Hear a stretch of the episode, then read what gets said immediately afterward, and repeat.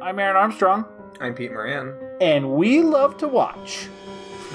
We love to spot trains.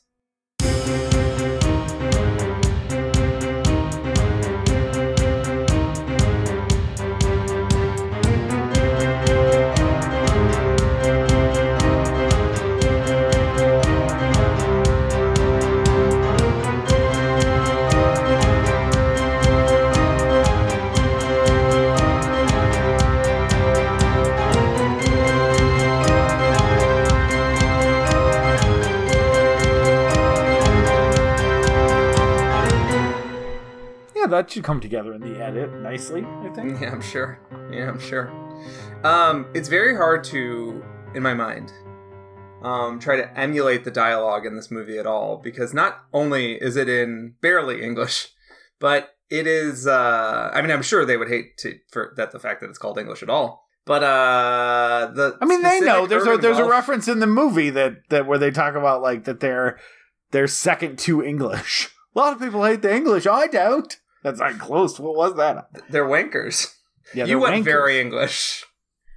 went very. It's hard. Okay, but you've you've targeted something which is very. It's it's. I think a lot of people can do a foreign accent. But once you start yelling, a lot of the rules go out the window. Um, Um, I like if I can do if I focus on I can do like a fat bastard, um, the grandpa from So I Married an Axe Murder. Like I can do that Scottish. If I really focus, I can get a little bit of a Sean Connery for a little bit. I don't know if I can do like a Jonny Lee Miller in Trainspotting, and I certainly can't do a Spud or a Robert Carlyle. Like Your pleasure is my pleasure. Uh, no, Robert Carlyle is speaking uh, his own tongue all alone. Uh, I, I, Molly was watching this movie with me, and she was like, and she was like, "What? What did? What did he say?" And I was like, and I was like, "Well, I know because I've seen this movie a dozen times. I've seen Yeah. Trainspotting a dozen times. I've seen I've seen a lot too. But yeah, when we love to watch we're movie podcast, we pick a theme. We do movies over the course of the month around that theme, and if we if we remember, we compare and contrast. We're in our second month of our summer double month of dorm room poster movies, where we talk about movies. Uh, dorm room posters a good umbrella of uh, movies that tend to be very influential to uh, people uh, people in general in their high school years and college years as like as they are discovering uh, uh, different different movies that are for burgeoning cinephiles. Some toxic, some not so toxic, uh, and and a lot of times, kind of the movies that is also part of kind of that film bro canon of movies that are very popular um, with with a certain uh, type of movie fan that many ways is you don't want to be associated with, and so part of how that matches what Peter and I are trying to do is a lot of these movies we loved, some of them we didn't, but most of them uh, we probably haven't seen in a while. And so we're trying to kind of come back and say, hey, these movies that represented a certain type of canon, so much so that like a lot of uh, uh, you know, white straight men wanted to put posters on their dorm rooms to show the world how cool they are with their movie taste. How do they hold up as we've uh, aged? Not just not just aged in general, but also have watched a lot more of lot more movies. Do these still hold the same power? Um, this one's very. This one I actually want to use to kickstart something we haven't actually addressed yet. But which which of these movies did you have? I, I had Oh, I had movie yeah. posters on my dorm. Um, and why I think this is a perfect one to talk about. So I had a Fight Club poster on my dorm. Of course I did. Mhm. It was my favorite movie at the time. Um, I had a um, High Fidelity poster, which was a little rare, but like I'd taken it from a movie store. Uh, the movie I got posters at the movie video rental place I looked at, so I, I had I specifically carved that one out. Um, I had a Clockwork Orange poster, but not uh, for the movies we're covering this month, but not uh, not in my dorm. I got that later when I was like had a house in in college. I did have a jumbo sized Army of Darkness poster that took up uh, a whole wall that uh, was great. I had a Transformers the 1986 movie poster, um, and I had I, I think that was. I think that was it. But why I'm calling it out for this movie specifically is they had a poster sale in like that the, the first week of of school, and I, th- I think I picked up something there. I don't remember. Maybe the Transformers posters where I got that one, but they had they had a Trainspotting poster that was that I think a lot of people have seen that was the opening monologue, the choose life, right? It had like the whole thing on a poster with like, you know, just Trainspotting at the bottom. There's no characters, there's everything anything else. And I was I wanted to buy it and it was that thing where you're flipping through, you know, and you go like I want number 45 and number 45 this Trainspotting poster was out. So Mhm. like this was a poster that I'm like fuck that looks awesome and I loved Trainspotting. I saw it in high school. We'll get to that. This was a poster I legitimately really wanted to hang on my college dorm and it was out and again in a day of pre-internet ordering it was like well i guess i'll never ever get that ever Okay, so I'll start with the posters that I've had in high school and college that are outside the canon, just to note them. yeah Um, I just did dorm bre- room specifically Uh, but I had, but I had a Breathless poster. Um, I had a Texas Chainsaw Massacre poster. I had a Leon the Professional poster. I had a GoldenEye poster. So those are kind of outside the bro canon, though. I feel like Well, Leon, I, feel i think leon, is the closest is as close as it gets. It's Yeah. just that I don't think Luc Besson had that that that particular juice to borrow the online cadence. no Um, but um, oh, I also if I you wanted to let people know you were a feminist you would have had a la femme nikita poster but yeah, I ended up having a rotation rotating selection of Yeah. Quentin Tarantino posters. Yeah. Absolutely. Um, I uh, i had a pulp i think i had a pulp fiction one, I had Pulp but Fiction, Kill Bill, and Inglourious Basterds at different times. Um, i and- aged out of my poster era when um when Inglourious Basterds had come out but Yeah, Yeah. but I was that was I was fresh Yeah. a freshman in Yeah, college. I saw I saw Inglourious Basterds on my like second day at college. Um, but like you know, we're not covering any Tarantino movies this summer, f- No. specifically because I think that Tarantino is somebody who has been well covered, and I've heard a lot of great podcasts and writing on Tarantino. And right now, I don't really have much to say about him that other people haven't said. I I agree. We talked about doing Pulp Fiction, and it was like, do I like I do love Pulp Fiction. I I consider like Pulp Fiction, Django, and a lot of the Glorious Bastards like all Mhm. Jackie Brown, all amazing movies. Um, the the one on here that would actually probably qualify for what we're trying to do is probably Reservoir Dogs, which when I was a freshman in college, I would have called it my favorite Tarantino movie. And I watched it so much that I kind of burned myself out on it, and now I I haven't watched that movie in probably 15, 15 years, which is not true of most of his other movies. But yeah, it's it's comp like it's a lot to talk about.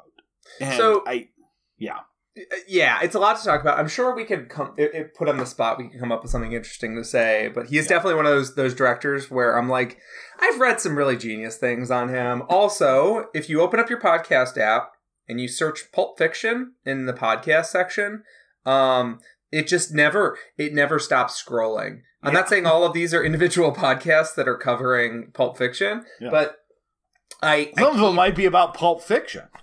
uh, yeah, yeah, yeah, yeah. Some of them might be about the concept, but um, Yeah. the point the point here is that like I think there's probably a lot of good good conversations out there that you know right now I, I don't know if we need to have maybe later.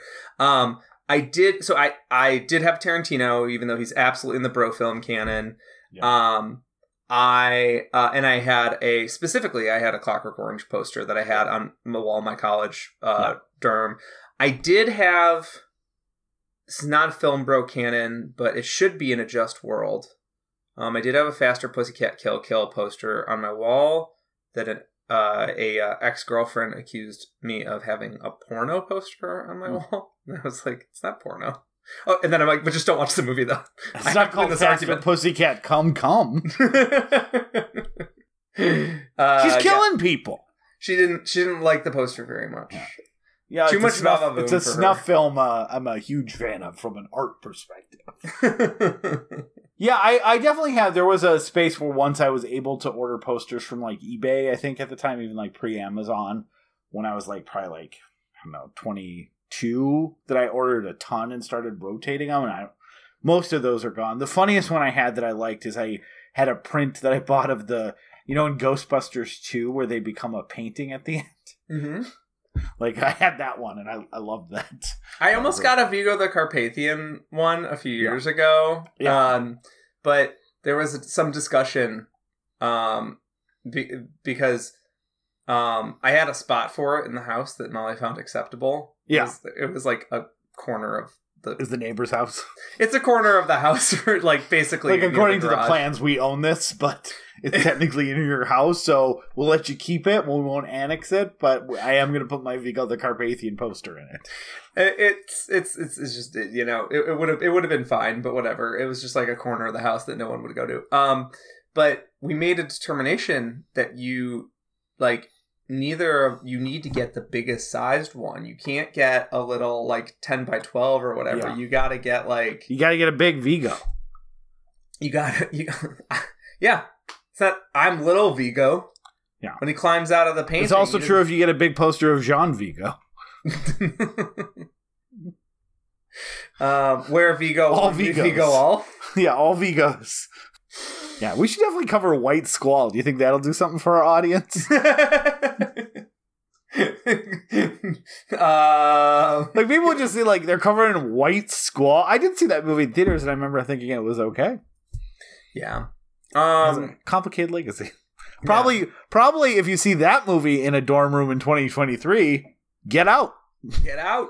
Get Well, don't put see that get poster out up. poster though. Stay there. Stay in. Stay in. Person's got great taste. um, but I will say, I will say, um, I uh, I didn't have some of these posters because okay, so another theme of the summer that we're, we keep touching back on is that these movies had a ubiquity and popularity among college-aged men between our two eras of going to college, and we're not. 20 years apart but like Yeah. we're we cover enough of the millennial generation that this clearly like if I was still seeing Boondock Saints posters in in um, college dorm rooms when I went to college, and that when I went to go to the back to school shopping in the Chicago suburbs with my mom, so we can get some shit for my uh, college dorm room. We went to Target and Michaels and all that stuff. The Michaels just buckets of posters. There Mhm. were dozens of Scarface, Fight Yeah. Club, the movies that we're covering this month, like these specifically, and then a few comedies that we're not covering because it's kind of I'd rather do them in a different, different month. Um, But this specific type type of bro canon of men focused movies uh, stayed popular for a minimum of 10 years among like college age guys and i think it's worth talking about and Trainspotting is a unique one because Trainspotting uh, was like a movie that like was not intended to be a big international hit No. and it was not intended to have a big cultural impact um, but it made danny boyle like it took him from a up and coming director who had a hit under his belt it took him into a specific level a specific So- stratosphere that he was allowed to make what he wanted to because it had such an impact on british culture. So really quickly, we talk we've talked about the IMDb because you're talking about like like what has stayed relevant for like a certain age, and we're it's not that like I mean we said we loved Shawshank Redemption, we said we love Goodfellas, but it's like a certain age of college students and and a lot of times college men because like they are still discovering these at the same age, like.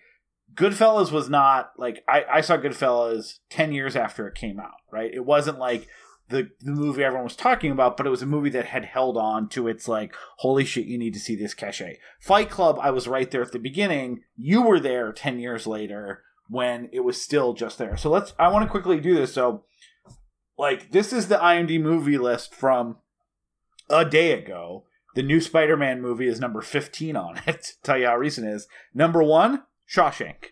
The, that is still the number. That has been the number one movie as for as far as I as I can remember. Number 12, Fight Club. Like, number 18, Goodfellas. Like, these movies, um, I'm sure Leon is 36, so that's only growing. It's Yeah. impressive considering Luc Besson has no modern footprint that I can trace. I mean, somehow the usual suspects is still 43. Like, Do you think, think some Usual of these just- Suspects is hanging? You think some of these, especially Usual Suspects, are hanging on because IMDb was so popular during that this to, period? like, you can't unrate. I mean, American Beauty's number 68, and I know that's not part of the cultural nobody, nobody watches American Beauty still, right? No, I. I there's mean, still people maybe that say American do. Beauty is great. There's still people out there that say it's great, but there's not It's people not. that are actively watching it, right? Clockwork Orange is 105. Scarface is 107. Trainspotting is 169. Nice. pretty could be nicer if it was just 69, but it's 169. I would rate it if I made it 200 favorite movies for me. I probably would rate it, you know, in the 150s or whatever. Um, it's a movie I quite love. Um, but it's I do have an, I do have an it's like- unranked top 250. It's just alphabetical order, and Trainspotting is on it. As is for what it's worth, Fight Club and Goodfellas and The Shawshank Redemption. Like some of these movies have absolutely held there. Yeah, that's a movie I've watched enough times to to feel like I can say like of 250 movies, it makes sense. But obviously, there's a reason why we're talking about these because they're worth talking about from our perspective. But again, three of these movies are in the top 25 of the current rating of IMDb. And you know, Peter, you said, is it still like is it still on there because the votes are so high and no one's going back and ranking it low anymore? Possibly, but again, the new Into the Spider Verse movie is number 15, so clearly you can have movement of something significant enough that they're they're jumping up there.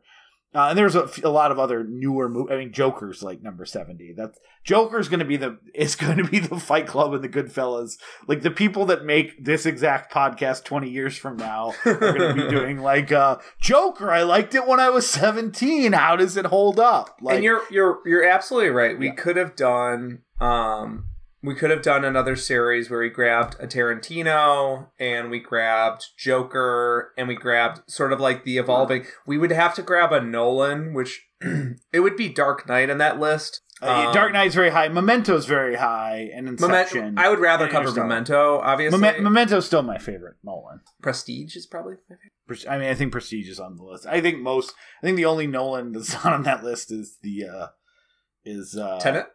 Tenet. And what was the one that uh, I really liked, but like felt felt like had less of a film bro cachet? The the one right before Tenet, the war one. Oh, Dunkirk.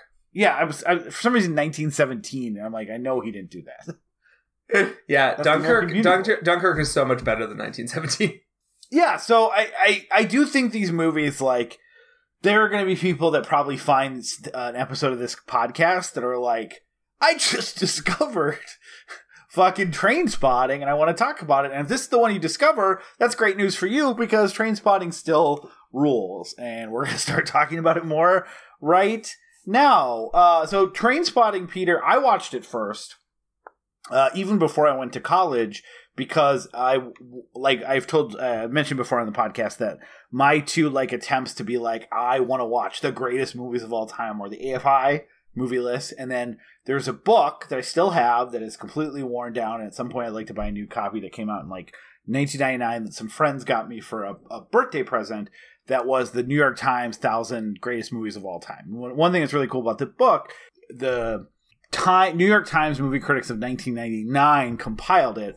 So they have a thousand of the greatest movies of all time. They have a lot of contemporary reviews from the New York Times that are very negative. So you kind of the only thing you have is you have the movie in alphabetical order, and then the review that was in the New York Times at the time it was published. So Trainspotting, I read that review over and over, and so I knew about the dead baby. I knew it was like really edgy. I knew about all that kind of stuff, and was like extremely excited to see it. And also was like of that group of like movies that I was watching that wasn't like the AFI canon where you're watching a lot of like comedies from the 1930s and being like, do I like like Yankee Doodle Dandy all that much? Um, it was like the shit that it was like felt like this is the stuff I'm excited about to learn about film history and to watch stuff that's considered the greatest. And there's fucking movies like Trainspotting that like I cannot wait to see. Uh, Trainspotting was not my first Danny Boyle movie. I had actually seen uh, A Life Less Ordinary when I was in junior high, not because of any Danny Boyle connection, but because of a the pretty lady from The Mask is in a movie and it's rated R. I would like to see that movie. That movie was terrible, even for an eighth grader. Um, have you ever seen A Life Less Ordinary? No, it's the one. It's I think that and the beach are the only boils I have left. Uh, the beach I really liked, but uh, um, but yeah. So I but I did see Trainspotting. I loved it immediately. Um, it it was I think probably my first. I was young enough that it was my first introduction to Iggy Pop too. So I was like, you know, another movie on this list that also like connected me to uh, Iggy Pop and the Stooges, a band that obviously are bands and both a solo career that ended up uh, like a lot of people. He's very popular, liking. Um, and I went back and I wa- I became like an instant Danny Boyle fan as you're kind of collecting directors who make amazing movies that you're seeing for the first time. I went back and watched Shallow Grave, which I have not revisited since I was in high school, and I have to say I didn't care for it all that much. I, I liked it a Um, lot in college. Um, as far as as far as calling card movies go, it's one of the better ones. Like if we're gonna talk, if we're gonna I- talk, uh, you know, um, like uh, Christopher Nolan Has following like Y- y- yeah, we're gonna talk. You know, J- John Carpenter's Dark Star. Like, obviously, like almost nobody on the planet gets to have their Reservoir Dogs, but like, Yeah. you know, a lot like Kubrick had a couple bad movies before he, you know, um, had his Yeah. good movies. Like, I didn't hate I didn't hate Shallow Grave, and I really liked the concept. And I had a friend that's like, "Oh, you got to see Shallow Grave," and I'm I remember just feeling it was like a little disappointing. I think I was expecting the kind of manic, vibrant energy of Trainspotting, and it's a lot more subdued, at least from my memory. That I was like, that wasn't what I was looking for. But again, funnily enough. The Beach came out when I was in high school. That was 2000, so I'd have been a junior, and I saw it in theaters because I'd already seen Trainspotting. I'm like, the new Danny Boyle movie, and I fucking loved the beach way more than I probably should have. That is worth a nostalgia audit at some point because it was on my first version of like my top 25 movie list and like I loved the beach and my guess is it only kind of holds up if it, if at all but um I feel like we uh, could do a clone, like a bro colonialist summer. Um, Yeah. we already. I mean, we obviously already covered a Harrison Ford movie that uh, Mosquito Coast. That is is that, but Yeah. like. Um, a, a, a, mo- a movie about uh, a bunch of uh, uh, y- young dumbasses going to paradise, colonizing it, and it not going great for them. little little uh little hips 2000 hipster kid techno babies lord of the flies yeah so peter what was you i'm assuming it's somewhat of it some like these are not the most unique stories admittedly but like i did become a danny boyle fan for life even though like A You know, Fanny slump- Boyle. I was a I was a Fanny Boyle. Uh, uh, I liked obviously 28 Days Later. Uh, we covered Sunshine on this show. Um, it's actually still one of our most listened to episodes. People love Sunshine. They don't talk about it enough. I was a instant Danny Boyle fan, uh, mostly uh, in a, like a lot of movies that we've covered this month. Was sort of programmed in me by my brother. My brother introduced me to Trainspotting when I was like thirteen or fourteen, um, and I watched Heroin when you were 15 or 16. uh, no, we waited until I was eighteen. He was goosing you up. He was goose- goose- We yeah. goose him a little. It's an old circus trick. Watch Um, train spotting and then give him heroin. It's an old junkie trick. Yeah. um, we show him just the first 45 minutes of Trainspotting. We show him how Yeah. cool it can be. No, he shut it off. The movie does perfectly divide. Oh, not perfectly. Almost perfectly divide into the fun half and the not fun half. And Which the was very dying, much his intent. Yeah. Yeah, the baby dying is uh, right in the middle. Um, so okay. Um, and my brother, I think he just like, I think he was just like, oh, I've got this cool movie that you've got to see. He had a Trainspotting poster on his wall that I believe he, um, I believe he had in his like Iowa dorm. He probably bought well. the last one.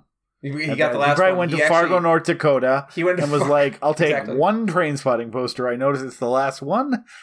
he actually uh he drove north from Iowa where he went to Yeah. college and just Not kept going until He was closer than I imagined. Like I thought he was in Chicago, so I get that like it was a joke, and that he obviously was in you know was not in Fargo, but he was closer than I would have suspected. So I'm I'm not I'm not saying it's not impossible now.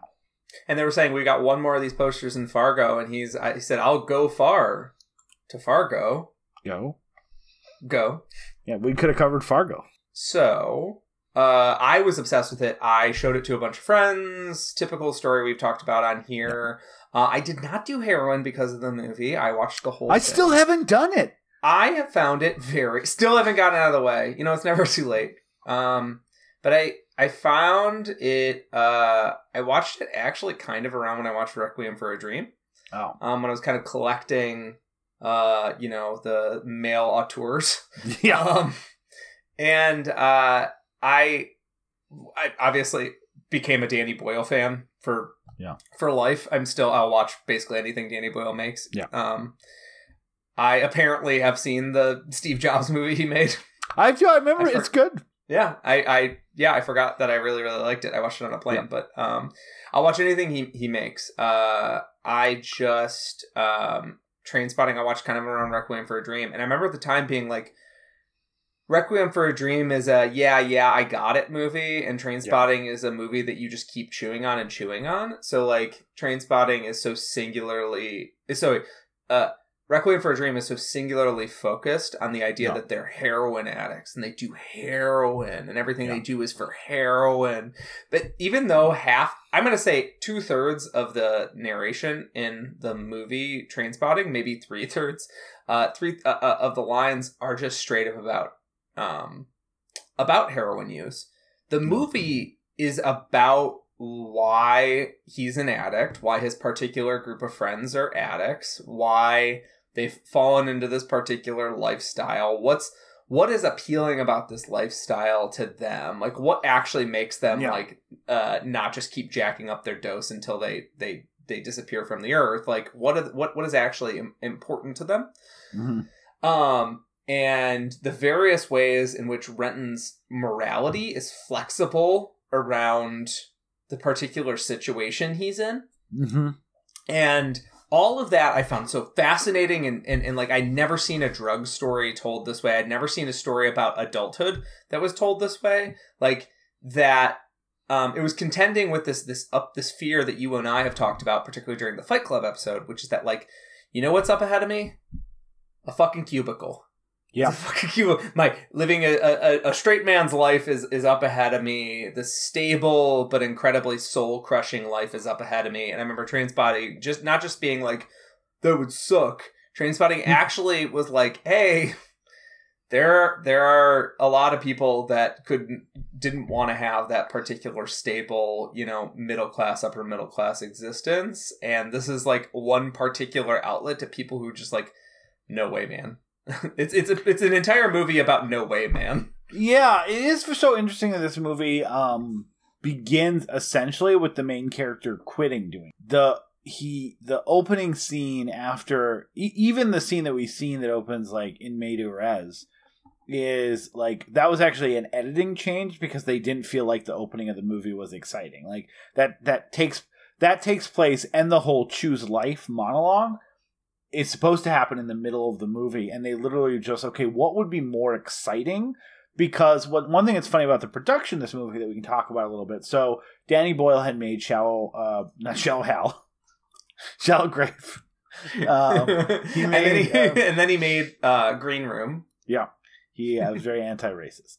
Um but also anti uh body positivity. Um he uh so he made Shallow and he had wanted to direct this uh, movie. It's based on a novel that came out in 1993, uh, Trainspotting by uh, Irvine Welsh. Um, it it it's a loosely adapted. Like they basically pick. Uh, it's an episodic book about these characters, but they pick they in in, ad, in adapting it. Uh, they uh, pick and choose chapters that would be like filmable. Uh, that's kind of the story of the sequel, Porno and Trainspotting 2 as well, which we might talk about here at the end just for a second. Um, but they had no budget. Um, and they had some real trouble doing figuring out all the casting components for it. The budget was so uh, low that uh, most of these scenes are the first take. They literally did not have the budget to do multiple takes. Um, and so like that kind of added to this idea of like the overall energy of these films. These are these characters giving it a whirl, doing it in front of the camera. There were some of the more complicated scenes, like the toilet crawling out scene or like the baby scene, Yeah. where they saved money for multiple takes. But like most of the like when you see people shooting stuff for the park, that is Ewan McGregor and Jonny Lee Miller extremely hungover from the night before, doing one quick take and like moving on. So it had this like and to your point, Danny Boyle wanted to make a movie that was like both a love letter to heroin, which they felt like, and a dire warning against doing heroin with kind of this like never ending energy, which is actually something like the never ending energy piece has now come up in like essentially three movies. Like that was the Fight Club thing, that was the Goodfellas thing that they really tried to do of this idea of like you're almost making a movie that's as much a trailer for a different movie as it is a movie in itself. And I think that is, you know, there's probably some overall thematic thread that we can connect to why these movies connect to a certain age of people because they are really exciting. They grab you. You don't have to have that adult patience to be like, I'm going to get a lot out of this movie if I just sit back and let it absorb over me without distractions, I am like I am grabbed by this movie and I'm going uh I'm going full speed ahead. But that particular scene he moved because they were really trying to market this in like a very genius way of like let's make this pulp fiction let's make this english pulp fiction let's make people think that this is the english pulp fiction and they like studied all the different ways that pulp fiction had grabbed the audience from like a brightly colored poster design to the way they were cutting trailers. And they also said like we pulp fiction grabs you right away with this exciting like you know uh, shootout shoot, shooting the kids scene and like the the burger conversation that everyone's quoting. So they had this edited cup and they felt like it t- took a little bit to kind of get into the movie. And they said let's cut out the choose life monologue from the middle of the movie. Let's put it right up front so you you jump into the movie when the characters are running full speed. There's a propulsive lust for life song going on and this person is shouting his philosophy at you as a heroin addict. And like you know that was the, all those things were kind of the key to not just make this movie like you know i think opening with a bang and a lot we're going to talk about but that that kind of like let's try to market this very and they even got miramax involved for like a, a united states distribution to kind of do the same thing let's make this seem like it's a fun exciting energetic movie in the new mold of indie cinema that's kind of taking off with with Pulp Fiction. And like they they did that. So they made this movie that a lot of critics were like this is kind of gross and it's uh there were some critics at the time that were like this is glamorizing heroin addiction and like which is obviously like stupid and shitty and we'll talk about that. But like it's funny that they almost like they tricked people. This was a huge movie in England. It was like the number one movie in England that year, and then became a huge overseas hit. And they're just like, let's do everything Pulp Fiction did, and we can do it all again from a marketing perspective because we'll just say it's the English Pulp Fiction, and that's that's kind of genius. The only other thing I'll say that's very funny about the marketing material, because I know I've already said a lot. Do you know? Did you read why? Uh, uh, uh, shit. What's his name? Uh, Tommy's not in any of the posters. no. Uh, he was on a vacation with his girlfriend, and they had the budget to go do all the marketing material for the posters, and like he was literally not in the same country, and he couldn't fly back, so they did all of the marketing material with everyone else, and he just wasn't there that day, so he's not in. And they did a lot of like that's the thing. They did a very heavy marketing campaign where each one of these characters had their own poster with them looking, you know, kind of like snotty or having fun or like everyone's seen these posters. And they're all dressed really cool, and Yeah. they've got like they've got their thrift store uh, chic kind of look, right? Like And- some of Renton's clothes are really ill fitting, but he still Yeah. looks hot as hell because it's Ewan McGregor, right? Yeah, Jonny Lee Miller's like sunglasses pointing at the counter. Kelly Macdonald's like screaming like she's at a club. And I remember thinking like, who's this other guy? Like when I first saw the movie, it's so weird. He's not anywhere on anything, and you're like, oh, he must not be one of the main characters, but he really is in the book. And he's such a critical part of the movie too. And it's only because they're like, "Oh shit, we have a studio time. Where's Where's Tommy?"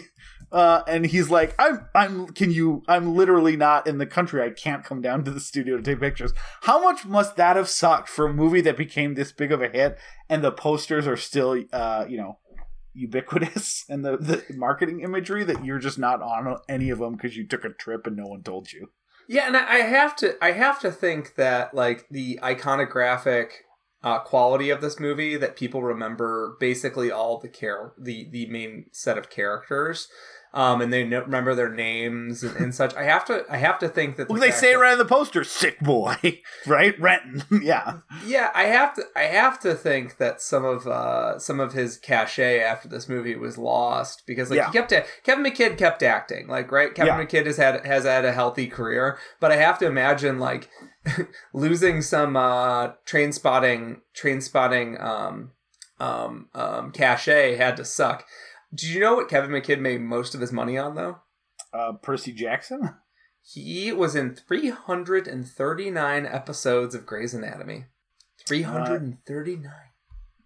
Uh, He's probably oh my- made. Oh my much- god, he's on 339. According to this, he started in season five. So they did a whole hundred episodes before he's like, I'm gonna star in like 400 of these bad boys. It is funny. You have to look back at their IMDb's and be like, Ewan McGregor probably has more money with him because of Star Wars shit, but like, other than Ewan McGregor, like all the other actors that you probably know a little bit better, you've seen in bigger movies, like Ewan, Mc- like this Kevin McKidd must be doing fucking well for himself, He. I mean, hopefully he demanded a Grey's Anatomy poster with his face on it. this is a big, big cultural moment. To- Making a big open mouth, like I'm doing, miss so- out. I'm doing medicine. But yeah, like as much. As I don't know why like, he has that accent. like I don't even want to get into like the like obviously like Miramax in the '90s, and we're gonna be unfortunately we're gonna talk about uh, uh the monster at the center of that uh in our ending month episode because like uh, Harvey Weinstein is a huge presence in overnight that we're gonna be talking You, about. you can't we can't talk about Boondock Yeah. Saints without talking about Overnight because Boondock Saints is all part of this story. It makes me Yeah. sad that we didn't co- cover Pulp Fiction, o- only because it's kind of part of the stories of the other movies this month. yeah. Not all of them. Well, what's funny is that like I almost regretted that we did this first for before Clockwork Orange because like seeing it now and like having a, a lot of time removed because at the time I saw Clockwork Orange and and this and Trainspotting pretty close to each other.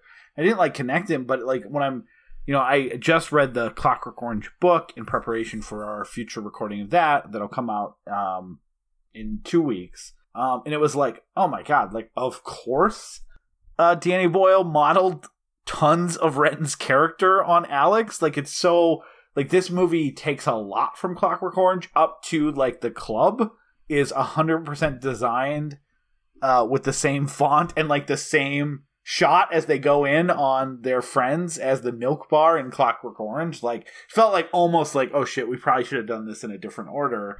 Um, it's fine. We, there's not that much connection that we need to, but like, which is also like very critical for like this movie and the decisions Renton makes. Renton ends with a narration that he is a bad guy. yeah, He's not a great guy. Like And- he, and- he doesn't learn anything. He's not about that. yeah, uh, yeah, hundred percent. And like, the, he is yes, he is better than fucking Robert Carlyle's character in this movie. But at no point does he have like a moment of redemption. He quits heroin sometimes and tries to like do some things a little better. But like, this movie is reminding you he is not a hero to root for. You're rooting for him because he's Ewan McGregor. And it's like Roger Ebert said, movies are empathy machines, and that's why they can be so powerful and sometimes so dangerous. Because Yeah. regardless, you're rooting for the person that is, especially when they have like the power of the voiceover narration, because you're in his head, and you're forced to be for an hour and a half. But like, you know, Danny Boyle was like, Alex is the is the platonic ideal of someone who you kind of are rooting for in that movie because he's played very charismatically by Malcolm McDowell. We'll talk about that in a couple weeks. But like obviously Alex is a terrible person, you know, and yet we had our walls adorned both of us at one point had our walls adorned with fucking Alex from Clockwork Orange. Like, look at this guy. This guy's quite the troublemaker, isn't he? like, um, so it's like the connection is very obvious. It almost makes me wish that we would have um, Covered it done a little little order, but yeah, Well, let's let's talk about Trainspotting. yeah, sure. Like right now,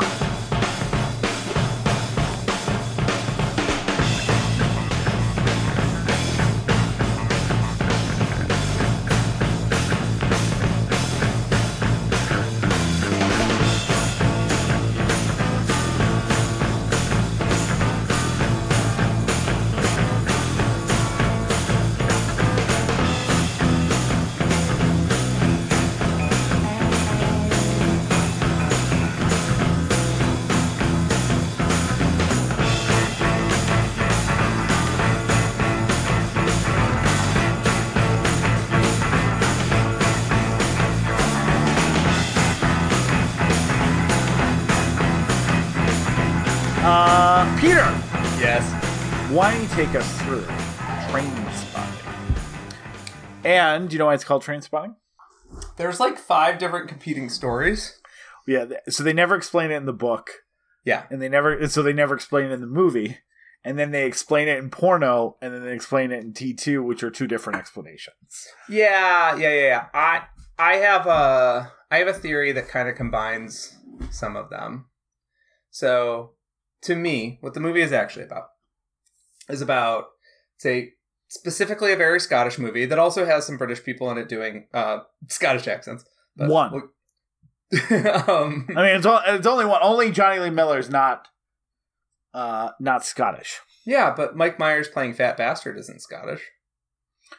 I don't mean like in the entirety of human existence. I meant in this My, movie. I was implying that Fat Bastard was in this movie. He's- Fat he's Bastard actually character. gained weight from doing heroin. Mike Myers was probably very upset he was not cast. Uh, Jonny Lee Miller was cast though because he does a Scottish accent. He does Sean Connery in Hackers, and Danny Boyle was like, "That's pretty convincing."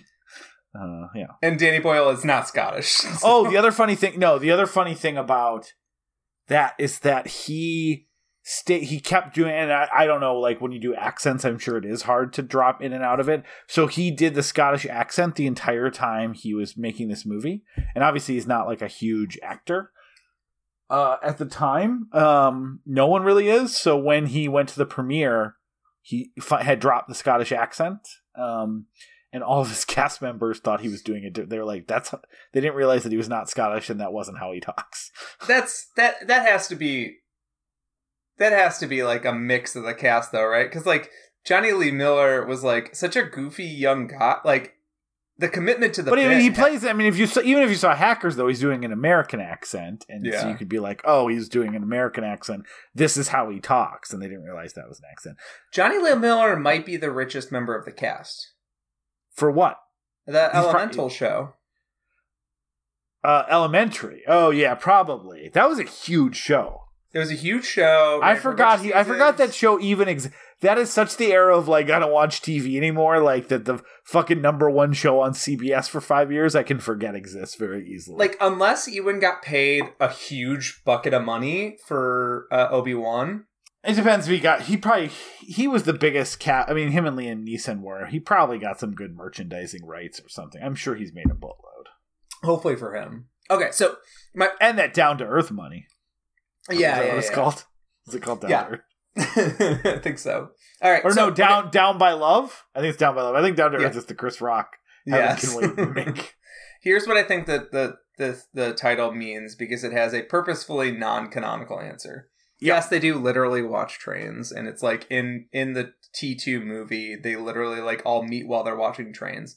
Yeah. My canonical answer for this is that these are a bunch of young people who are in Scotland and they Mhm. do not have the same economic access to economic like benefits that like you know maybe their english peers would have there's a reason why they go to there's a reason why they go to london as a huge plot point to access greater money right Yeah. and um, they feel sort of dead-ended by not just like culturally they feel like their only options are to like go get a boring office job or an exploitative office job um, or become a bum um, their like concept of the future is incredibly limited like none of them particularly seem to want like a rich and engaging future like i i in that sense because they have kind of given up on the idea that they deserve or that they have even the possibility of hoping for a bright future. There's Yeah. multiple speeches in the movie about, or at least one central major speech that kind of tears tears off into other areas about how these guys are all like, I have no patriotism for being Scottish. Like I've been, all of that has been ground out of me. Like we got Yeah. colonized by wankers. Like the the that that whole thing. by wankers. That speech is so good. It's so good. Um, and uh, the that the, these guys feel like they're just a dead end, and it's an understandable feeling that you're at a dead end, right? It's something that you can relate to in a lot of ways in this movie. And there's scenes of them just watching the trains, and in England, in the UK. Kind of like a thing that like people with nothing better to do is like literally watch trains. And the idea is that like you don't have anything better to do, so why not do heroin, right? It makes Yeah. you feel amazing for a period of time and then it at least gives you a purpose. Your purpose is continuing to feed your habit. And then also, there's something that I've never seen in any of the explanations, but like heroin gives you track marks. Yeah. You literally have track marks down your arm. It probably has something to Like a with trains. train. You're train Yeah. spotting. You're Yeah. like spotting trains. Yeah, that's my explanation. These are people that with there's a there's a literalist metaphor that like you're this is a an, an activity for people with nothing better to do, but they also are spiritually they're watching trains. They have nothing Yeah. better to do with their lives. Why not go do heroin? I will say that the most confusing thing about heroin as a drug, which is a drug I've never tried, is that you have movies like this and Requiem for a Dream and Breaking Bad that I actually trust their depiction of heroin to an extent that visualize heroin as like I do an injection, then I lay on a mat for eight hours and I feel great during that time. Uh, and sometimes I guess I just go to sleep, which is why people like choke on their vomit because they are conked out, I guess, feeling amazing. Um, I'm not trying to question that you feel amazing on heroin. It's like that's I I don't know if you know this. That's what it's known for primarily. It's like you feel amazing, but then that that is intercut with also like some stories of drug addicts and some drug media where they treat heroin like cocaine and people are out and about doing things and they're all drugged out on heroin and i really uh as again as someone who hasn't tried it yet there's a lot of time left in the world um i uh i i i, I feel like i don't understand those just feel like cocaine depiction is very consistent marijuana uh, depiction why exaggerated is usually unless you're watching fucking reefer madness is usually very consistent in movies like i uh, haven't done enough research besides the movies i've watched that feature heroin to understand like so is that it you take the injection you just lay down on a mat for a while or why are some people up and at 'em and doing things on heroin I think I think Danny Boyle, who uh, admit, admitted, you know, he's never been much of a drug addict. He likes Yeah. some party drugs, and he was involved in like the club scene and stuff. But Danny Boyle basically admitted he's like, I liked like MDMA and, and such. Like, I think he wanted to make an MDMA or a coke movie. Um, he wanted to make a party drug movie. Um, because it's more fun to watch. I'm guessing that like slower, boring, less glamorous movies are a more realistic depiction of of a I, heroin. I I agree. I said I said I- that at the onset, and Ewan McGregor actually almost took heroin yes. to prepare for the role, and he he said maybe this isn't a good idea. Famously addictive in a negative way. It's like don't take meth if you're an extra on on uh, Breaking Bad either. These Yeah- are, these are not these are not lo- tried at a party drugs. yeah, exactly. Um, this is not like a. this is not like, hey, I'm gonna take the spirit molecule into myself tonight, and then like 15 minutes later, you're just tired and want to go to bed. Um, this is this is like serious serious business, right? Um, but yeah, there's there's stories of. Ewan McGregor just really wanting to make sure that he nailed this because he had the sense that like him and Danny Boyle were like and- and some of the other producers involved as well. But him and Danny Boyle were like they're on a, on this rocket ship, right? Like that they're like their careers are in this unique place that if they don't stop right now, like they can do whatever. And, and I think Ewan McGregor was like, I want to make sure I get this right.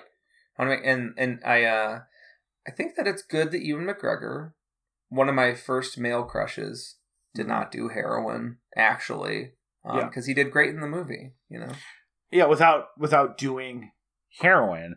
I also think like really quickly before we get into the plot, Ewan McGregor is amazing. Like I love Ewan McGregor. I agree. He was definitely like a uh, an easy like. I think there's the two crushes I came out of this movie with were Kelly Macdonald and Ewan McGregor. Um, Ewan McGregor has always had a fascinating career for me because he seems bomb proof. He's been in so many good movies. He's been in some extremely shitty high profile bombs and he feels untouchable. No one, you know, sometimes when like an actor starts being in movies that aren't popular, like a Down with Love, as an example, that was a big budget sort of flop. I've never seen it. I don't know if it's any good, but it, like it, he's in a a lot. He's in a lot of those, and it just never seems to matter for. him. He'll go back and do like some British TV movie. He'll be like in like you know a, the the fifth male lead in Haywire. He'll go do a fucking animated movie. He'll be He's in an really good in Haywire. yeah, I mean, I mean, he just like he is untouchable. It seems like from a career perspective, and I really love that because he deserves to be. Uh, he can do. He is amazing in most roles. He always seems to give it his all. He seems to be the only person trying his heart out in those uh, uh, Star Wars prequels that I think at this point culturally are the best movies of all time. but I mean, he really is like doing things every single time in those movies. Uh, I just I just find it fascinating that he's never like had that kind of career trajectory of like, man, you've been in some big like Jude Law kind of had that for a while. He was in a lot of stinkers and people were like, "Oh, maybe he should only do side characters." And then he kind of came out of it by being a character actor. For but like but like Ewan McGregor just seems untouchable by whether the movie's successful. He's gonna go do the next thing regardless. Yeah, yeah. Um, I, I love that for him. Just I, lo- I I love that for him as well. Uh, Jude Law had an interesting trajectory where, like, uh, you know, he was so hot that they were like, he has to be our rom com lead, and then a lot of those movies are not very good. Um, and then they kind of figured out, like, actually, he kind of needs to be the weirdo, and then people lost interest in him for a long time, which is very Yeah. weird. He's a very good actor. Um, He's Ewan very McGregor seems to be more or less having the career that he wants to have. Um, Yeah. which is great. He also like. Uh, have you seen Fargo season three? uh, I've only seen Fargo season one. So it's not like the greatest television show of all time. I pr- I love season one and two. Um, but season three is him and Mary Elizabeth Winstead, who are two of, of my life crushes. Um, Yep. I don't use the word hall pass because you know that's that's derogatory. Um, I would cheat on my wife with either of them. Yeah, regardless of whether Hall she's pass. giving you a pass. Hall pass. Yeah. Grow up. I mean, regardless, yeah. I don't need well. permission. I will throw away my life for the chance to sleep with either of them. Um, but uh, yeah, uh, obviously joking, but they, um, but not also, and uh, yeah, I mean, the it's fact easy to that say you're they're- joking when neither of them are sleeping with you, to my knowledge. they're sleeping with each other, and I guess I can, you know, choose to be mad about it or choose to be happy for them, and I'm choosing um my, You're like, can I just privately. be at the I'll, foot I'll be, of the bed? I'll be choosing privately in a way that makes me look good. Um, um, but yeah, so like uh, they met on the set of that uh, on Fargo season three when he got to do this crazy uh, per- twin performance. And Oh like- wait, are they dating in real life or married in real life? yeah, they were married in real life. Oh, sorry, I don't keep They up were- with TMZ. they were in a People toxic, weird- magazine. They, they were in a toxic, weird crime relationship in Fargo season three, and then they met through there. And Oh, so you kind of want to just be adopted by them? You're like I, I want to call him daddy. Danny and I don't want to go any further than that. But yeah, so I, uh, Ewan McGregor is somebody who I quite admire, and I do think that like for somebody that, you know, uh, he had a falling out with Danny Boyle. They apparently Over the beach. again. Yeah, Uh, over the beach. So he, um, so uh, the, uh, Danny Boyle had cast Ewan McGregor in his first three movies. They were good friends. A Life Less Ordinary, which I mentioned, which was like the the idea was to do a love story with absolutely no emotion or actual love, like a Too Cool for School love story, and it really with actual guardian angels and a crime spree. And I mean, again, I saw the movie at an age where I should have just been happy to see a rated R movie and pretty people, and I it, it was terrible.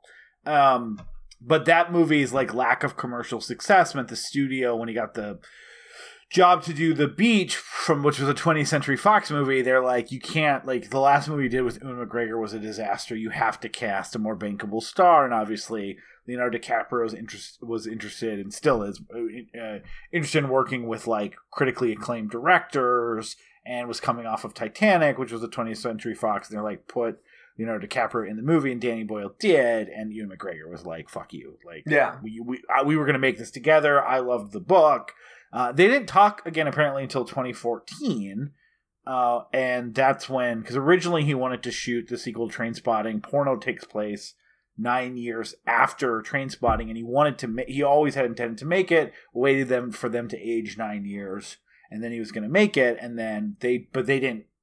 They weren't friends again until 2014. They apologized to each other and mended their relationship, so it ended up being a, a 20 year uh, sequel story as opposed to a. Which- and we we From the we books the that the reviews the book, um, a book that nobody seems to like. It sounds like uh, waiting that extra little bit and doing what they did with T two, which is very cool. Um, right move, right move. I think we're getting closer. Uh, we can say it here, like of actually doing the sequel month because so many of these movies have spiritual or or actually uh, canonical sequel that we're thinking about doing a sequel month to this, which is appropriate for a dorm room poster. And I love a lot of I love a lot of those. Uh, those yeah, I'd love to do Casino and and Train Car- Spotting too, but I so love we can put a button. Carlito's Way. It's a movie I Yeah. really like. Um, but to put so to put a button on that quickly, like I absolutely love T two, and I think it's a movie that like works best if you saw Trainspotting around 1996 and you saw T2 when when you when you were like in your uh, teens or 20s and then you saw T2 when you were in your 30s or, or late 20s 20 years later. Because it really is like it is it is it is better than I would have ever expected. And yeah whatever I've never read porno I've never read trainspotting almost read trainspotting but I was limited on like prep for the book prep for this month because I read Clockwork Orange and uh, Shawshank Redemption uh, but I, I would love to talk about T2 because it is a it's a it's a rare Lega sequel that was in production hell for a while and delayed because of a broken friendship that like ended up sentimental in a way that like sentimental good in a Mhm. way that this movie like the idea of a sentimental sequel to Trainspotting seems like the worst fucking idea on paper. We'll get to why in this movie because this movie doesn't really have a sentimental bone and its body and its characters are not beyond redemption but not even asking for it in this movie. Yeah, yeah, absolutely. So, what's the plot? Go through it really quickly. Um, Renton is a uh, drug addict. Um, he has uh, a group of childhood friends, some of which are also heroin users, um, and some of them are not. Um, One of them one of them may also be his parents' friends. Like I'm not sure whose whose friend Begbie is. Begbie was a childhood friend of his that he just Is it? yeah from soccer leagues. He when they were kids. okay. Yeah, I guess because he's. But he that scene where his parents are celebrating that he doesn't go to jail. Like Begbie seems like he is friends with his parents as much, and Robert Carlyle has a very slippery age compared to the rest of them in this movie. I think I think the fact that they're well, yeah, um, but I think the fact that that that the, the what's Sick Boy is also playing that game as well, and I think the point is that since they're all childhood friends, none of them actually want to disappoint their parents, yeah. um, and a lot of them live with their parents, so oh yeah. You know from time to time. so okay. Um, Renton is a uh, heroin user. He's trying to kick the habit. Um, I'm gonna skip the in media res opening and just get right into the movie. Um, group of friends is like uh, essentially just kind of rolling through episodic adventures in their life, and it's a and, and the story arc isn't Well, they're doing a quick intro of everyone, like complete with that flashy, like sick boy, like spud and narration around, like so. It's doing that kind of thing of like getting you excited very quickly. Yeah, yeah, yeah, yeah. And, and, and the point is that like we're introduced to who these characters are pretty quickly, but they're all going to get their own kind of individual space to show you like kind of some of their degradation and some of the problems that are wrong with them. Yeah. Um. So okay.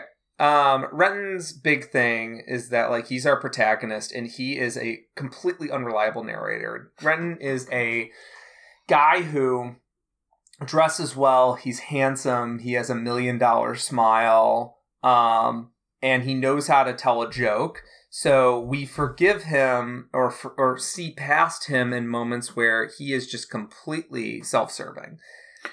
Um, he also has a sense of morality that he explains but ignores. yes, Like he understands like that that sick boy is an asshole, but and like he understands what Begbie does is wrong, but he has no problem in participating himself. So I it almost gives you a Or false enabling. sense. Yeah, or enabling, or directly doing it. Like I said, like it's kind of a genius way to accidentally constantly make you think that he's better than the rest of the group. Because I mean, he is slightly better than the worst of them, which is Begbie, but he is also like judging them and participating at the same time. But since we're hearing his judgments and not Sick Boy's perspective or Begbie's perspective or Spud's perspective, we are like just on his side, even when Yeah. he's the asshole. and to give you some examples of things that he does that just kind of roll off the movie's back. Um, He, he steals Tommy's sex tape. steals Tommy's sex tape, uh, which is a complete act of violation. Doesn't Yeah. tell him. Um, lets him think that like a video store possibly has it. Yeah. Um, breaks And then boringly watches it with his fr- with his other friend of this person, which is yeah, such it's more it's more like a a, a a easy cheap violation that he can get away with, and you know whatever. Um, so, I remember being uh just really quickly. I remember being like in eighth grade, and I stole a friend's love note to a girl that he liked, and thought it was like I like again thirteen or fourteen, and like showed it to a friend and we laughed about it and like that was a years long rift because I didn't even quite I'm like, "Oh, but it's kind of funny. Like, look at all these nice things you wrote." Like like, you know, and like just laughing at it because we're immature and idiots and like like re- recognizing much later like, "Oh my god, what a terrible violation that we like stole a note that he wrote to a girl and then read it and laughed about it. Like, no wonder. At a very so- vulnerable age, right? Yeah, yeah. I'm sure I did shit like that Yeah. too as a kid, and and at the time I was like, it's funny. Don't think take things Don't- so seriously. It's just a joke. Yeah. He enables Begbie, um, who is not a ever a heroin user, but he is uh I mean they're all kind of they're all kind of substance abusers. He's He's a, An violent alcoholic person and a who- violence person. he's an alcoholic, but he's mostly a violenceaholic. He's a Yeah, He's- he's a rage a, uh, he's a true he's tr- a true sociopath who will start bar fights and act like a nut job and all of them are just like that's bad but he's our mate you know yeah. there's there's a line that Tommy says at some point where he's talking about Beg there's a there's an anecdote where he's talking about how Begbie almost killed a guy for opening a bag of chips which screwed up his his pool shot Yeah. and Tommy's like yeah but he's our mate we've known him since we were kids and it's like that is enablement like just letting Yeah. people get away with the most disgusting shit because like you knew them The other thing about Begbie that is like apparently explored more in porno, but Robert Carlyle says he played him as a uh, closeted gay man who was constantly trying to prove his heterosex his virulent heterosexuality and and was kind of in denial about his own sexuality, which I think is ends up getting confirmed in porno. Mhm. Um, but that the, but obviously that came out, but that that was kind of the take that Robert Carlyle had on the character. Um, I don't know if that's even uh, interesting or reductive or whatever else, but like there's a couple scenes in the movie that kind of speak to like his need to kind of protect his toxic masculinity and like the way that he's just uh, uses violence as a way to de- deflect from like self actualization. yeah no I think that's uh, I think that's true and I think that's it's a little bit more explicit in T2 um Yes. Uh, at least to me, I read it more clearly in T two. Um, Yeah. but different time, different era, right? Um, but uh, I also there's also in the group Sick Boy, played by Jonny Lee Miller. Apparently, um, while this movie was going on, he was with Angelina Jolie, Yeah. and they would like fuck around on set and make noise when Danny Boyle was trying to take shots of other people. It's like, Yeah.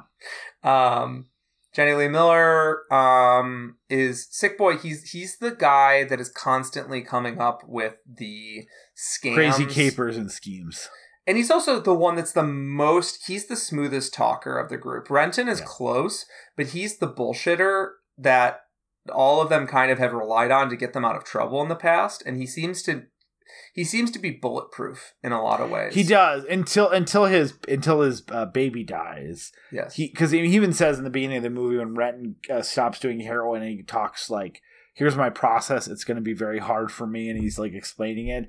And he he says, "Hey, sick boy also stopped doing heroin not because he wanted to, but he wanted to show me how much easier it was for him to stop than than it was going to be for me."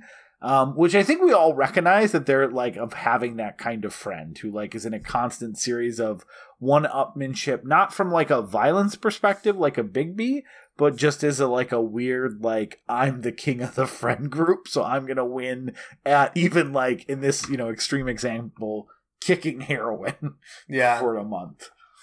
Yeah, no, it's it's it's true. I think we recognize sick, the sick boy archetype and the fact that like he gets along with the parents so well, but like yeah, his scams are all these like fuck up dumbass schemes that like at the end of the movie the big haul is $16,000 split four ways. Like yeah. I so I did the they even make jokes about this. They make jokes about this. They're like, you can't buy an island for four thousand dollars. You could buy a rock for four. so I did the math on that in today's dollars through pounds because I was like, they get sixteen thousand pounds, and I'm like, maybe that like the pound conversion inflation that is it's like thirty nine thousand dollars American. like Yeah. it is it is like the- Absolutely the- not worth the risk in carrying around. Ten thousand dollars to get ten years in jail is not the right level of scam that you should Yeah. be doing. and that's part of the, the, the that's part of the movie right is like they don't have Yeah. anything else better to, to do Yeah. Um, Spud, Spud's like, "Do you want to go back to jail again for tickets?" He was in jail. He's like, "I just want the money." Like ten thousand dollars, it might as well be a million dollars to these people. That's that's your point earlier. Yeah, So okay, um, Spud is the next one. And did you know Ewan Bremner um, played Renton on the play version of this. in the play version, and then he ended up p- playing him in. and he played him playing Spud in the movie, and apparently he was very gracious and, and kind about this. This did not cause a deep hatred of Danny Boyle later. Um, Well, Yeah. the weird thing is, is that uh, after he left the the it's a very version- Spud move, by the way. Yeah, after he left the stage version, Leonardo DiCaprio took over for him. So That would hurt. I think he's really he actually had a big falling out with the director of the stage version. and then he just got obsessed with Danny Boyle. He's like, I have to work with him. Yeah. Um, but Spud is, is is his name is how he sounds. He's the sweet innocent of the group. Yeah. Um, he's the he's the one that gets away at the end with some money. Um, and he's the one that like just basically he's the he's the member of the group that doesn't have a lot of anything. He doesn't have any real ambition. He can't really maintain a relationship. Um, You can he's barely the one that ends up a sentence. yeah, he's he's the one that ends up um like embarrassing himself in in front of his girlfriend. He's the one that ends up going to jail when Renton talks his way out of it. Renton's like, "Oh, I'll sign up for a treatment program and then I'll get methadone in the morning." And then Renton's fine. And Renton Renton comes up. Renton's not the smooth talker sick boy is, but he's close. Mhm. Um, and then um, you got Begbie. We already talked about psychopath. Um, Tommy, and then Tommy, who you've forgotten because he's out of the posters. Tommy is, is is another innocent of the group. I don't think Tommy has a, a real mortal sin except for being kind of just a, a dumb young guy. Tommy has a girlfriend. He's really into athletics. He's really um, just kind of a normal dude. Um, he and then- seems like the one like Renton likes hanging out with him because he doesn't. He is just a guy. Like and he's not using him for anything. Also because he's not a user. well, no, he does use heroin. Tommy is not a heroin user at the beginning. Tommy doesn't start using heroin until about an hour into the movie. Yeah. Okay. Yeah, he does. He does. I thought you were saying that he does Yeah. not use heroin. He. Tommy, so Tommy is the one who, um, he's you know he he he has these like seemingly healthy normal interests, and then um his life falls apart a little bit. His girlfriend dumps him, uh, partially because uh Renton stole his. well, because- sol- solely because he says he says it's that, and then he he fucked up some birthday. He fucked up her oh, the birthday. Iggy. Pop. Yeah, he bought. He forgot about her birthday and bought tickets to Iggy Pop and chose the Iggy Pop concert. and like he he basically like Renton is he's like and Renton's like no I'm not giving you heroin fuck you and then you find out as soon as he produces money Renton's like well if we could both get high Yeah. um like Renton's morality is literally like it's extended to the to the the limits Oh, if that- I could, yeah, if I could get high and you could buy me my heroin hit, I guess I could let you get a heroin hit. Yeah, so Tommy Tommy at some point in the movie, um, he has been brought so low that he is like, I just I want to feel okay. All of you guys do heroin. Why can't I? I'm a, I'm a fucking adult.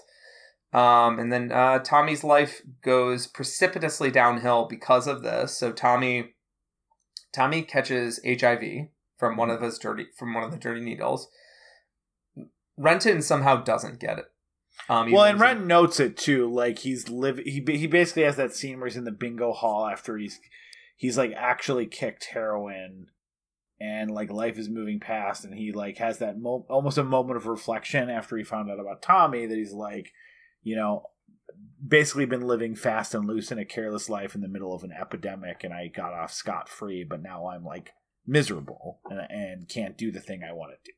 Yeah. And um, so Tommy doesn't die of HIV. It does completely destroy his life and, and, and get him make him a ridicule of like neighborhood bullies and shit.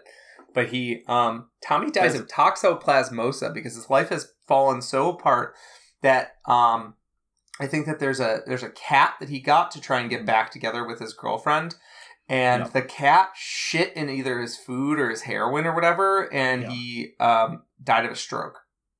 Yeah, I mean, I know a lot about toxoplasmosis because we have a cat, and uh, my wife has been pregnant two of the three times we've had a cat, and like, you can't change the litter box, you can't go near it, like, Uh, very dangerous, even for our cat. That's a house cat and doesn't go outside. That's usually where they get it, so it's safer. But like, yeah, like toxoplasmosis is one of those big things that you go through with your uh, if you're if you're having a kid with your doctor of like keep the pregnant person away from cats and litter and litter box because yeah it's a it's a very serious thing yeah yeah yeah, yeah. and um yeah like in, in there's certainly mild cases that we don't exactly know what it does but like it's absolutely not something you want to give a baby right um but tommy apparently gets don't like, give hyper. a baby toxoplasmosis yeah i'm just saying yeah you just don't want a baby to get it we still don't exactly know what Don't it put does it on in your registry. term.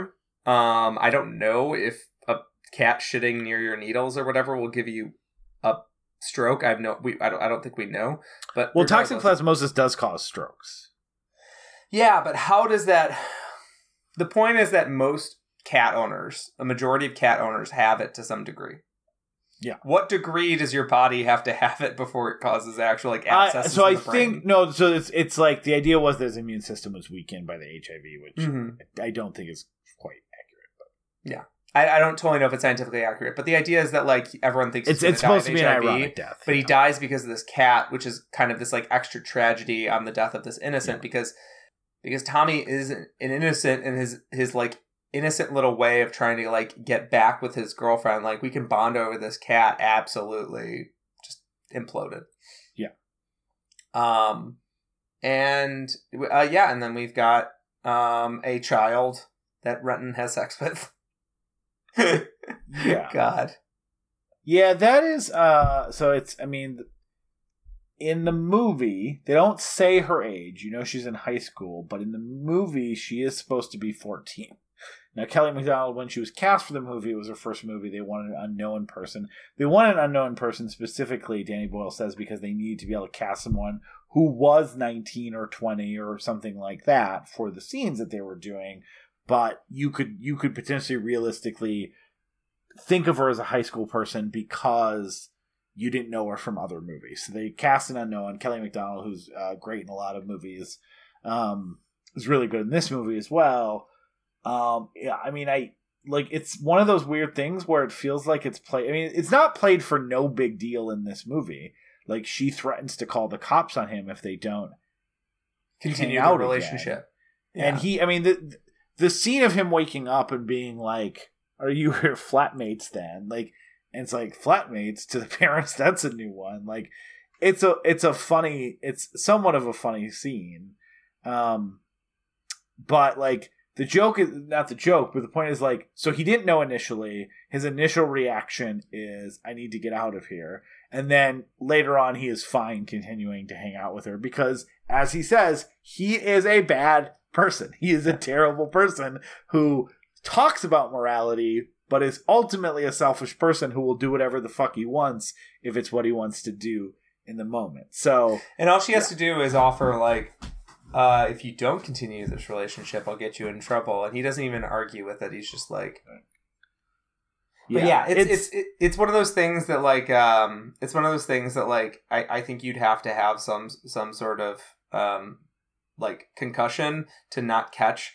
that the entire movie is about how Renton is like morally flexible and has like no real core of a of well, I mean, even even myself because it's Ewan McGregor, and because like again, Kelly Macdonald is a 19 year old, and so like they, they don't actually the the the it works because you don't think they're that far apart in age. She's out at a club that assume you know like and she she looks like she's in her you know she looked older than me when I saw the movie when I was 16 or whatever. But like even my I started this movie saying like Renton's not as bad as like you know Begbie or Sick Boy. It's like well he is a rapist. I mean like you know like not a not a like maybe the first time was accidental because he didn't under didn't know as much as that ex- an excuse that that is but like later on it's not like he does know for sure and they for sure continue sleeping together. So it's like but again because Renton's charming and you're in his head I, you know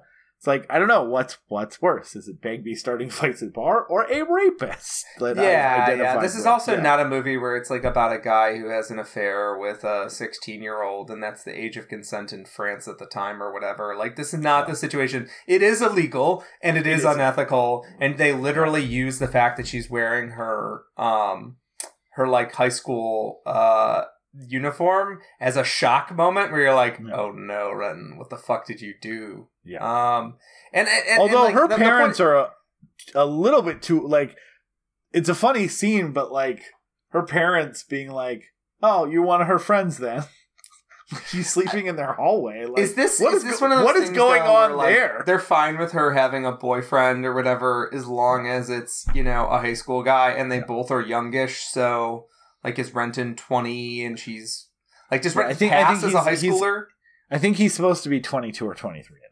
Like, but does he like visually pass as a high schooler? I don't totally know. I don't know if they're supposed to be so. bad parents or they're just supposed to be like, our kid's gonna have sex. You might as well like you know she, she comes home and uses a Thank you for kicking him out yeah. before. As long as that's She a did funny. say, say that even despite that, like he has to sleep on the couch, and they were like, "I guess those are the rules." Um, it is uh that whole like club scene though. It's followed by the and Spud waking up. Spud who his girlfriend hasn't had sex with him yet. Uh, from the club and f- decides like tonight's the night to have sex. Spud gets so drunk that he passes out. And that scene that you talked about that is still like there's two scenes that have only increased in cringiness as I've gotten older. Uh, the first one is the the um he shits the bed and tries to um tries to dispose of it without anyone knowing where and again it's such a perfect set design because the kitchen is so crowded and he has this sheet full of shit and he's like trying to walk through the kitchen on the way to the laundry room and like it is like brutal how like bad you feel for this. Uh, everyone's i've never woken up with a shitting like shitting the bed and trying to hide the sheets but I have woken up and been like, oh, that going to face everyone in the morning when you're like, hey, I was a little too drunk and I passed out very early and like and that I've, kind of I've like. pissed the bed before when I was too. Oh, I've definitely pissed the bed. Yeah, yeah. I haven't uh, shit the a- bed. but it, it- it's an important part of the joke is that the dad is like, "Oh, we've all had Happens to everyone. He's Just talk- give us the sheet. Don't be so embarrassed. And then I Because also piss is over a very sheet. different situation than shit, right? Especially that kind of shit. Like Like, piss is like you pellets, throw it in the wash for an extra thirty. Yeah, if you throw the sheet away, if the if the uh, if a couple dry pellets fall out, okay, but like this is this is uh, chocolate pudding. I don't know how else to. That's probably what they used. It's Yeah. the most disgusting uh, shit ever. Um, it just absolutely absolutely brutal. Yeah, yeah. The other part, the other scene that's gotten worse for me as I've gotten older is the um, like the the the baby in the crib scene. Like obviously, like when you're 16, you're like, oh, that's terrible for that baby. And now that I have kids, and you worry about like finding them in a crib like that uh, when they're like babies because of SIDS and stuff like that. It is like uh, it was it was uh, it was really brutal watching it this this time, and I was just like, oh, I hate Yeah, I- this. I absolutely did not uh did not forget that scene. I don't think I was affected by it when I was 16. Like, and not to be like an edge, but like, I just, I was like, I, you know, there's that thing like, it's not a real baby and it's just a movie. And now it's like, I would like this visual to be over as quickly as possible, please. Yeah, it's a it's a it's a horrible horrible visual. Um do you have a theory on why that baby died? Is it is it neglect? Is, is did the baby starve Yeah. to death?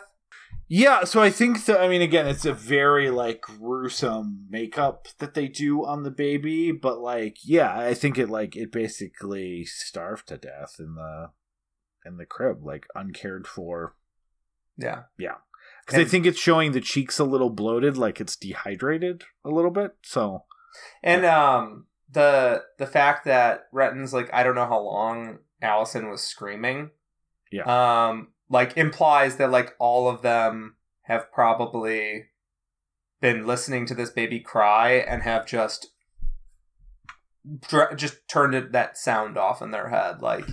Well, yeah, I mean, we see it like the mom, like uh, everyone's, you know, mother superior is the person who sells them heroin, and they do heroin at his like flop house and like kind of a shitty, um, you know, uh, condemned apartment building. It looks like for the most part, and um, and like the opening scene, we see the baby crawling around on the floor, um, while everyone's either cooking heroin, doing heroin, or selling heroin, and no one's paying attention to it. Like, you know, just Yeah. uh, so. I So- mean, I, I have a baby. Uh, my baby puts everything on the floor in its mouth. So the fact that like that baby didn't die much earlier is very surprising.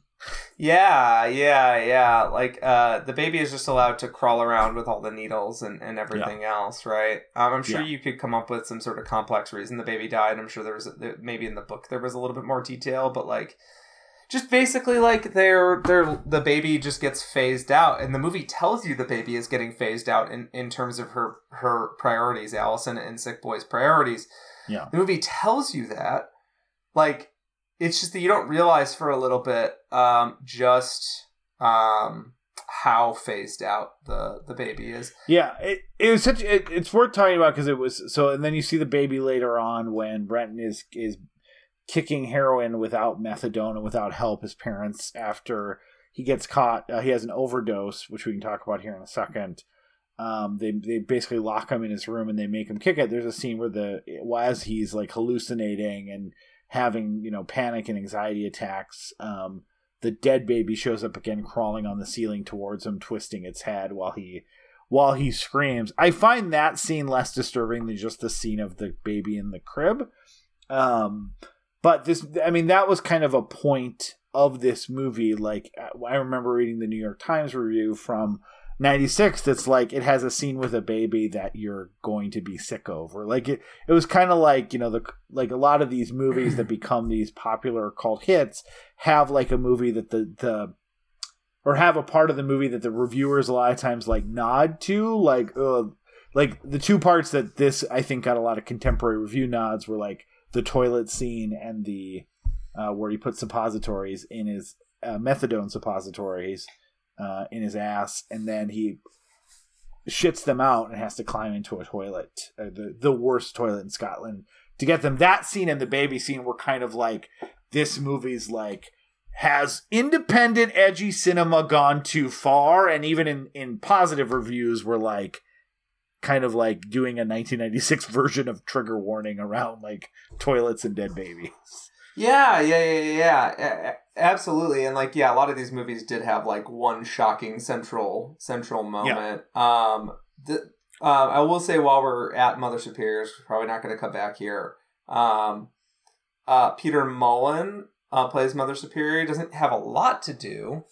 Um, but Peter Mullan is an actor I deeply love. Like he's a great actor. He's been in a ton of awesome shit. Um, I want to throw out one recommendation.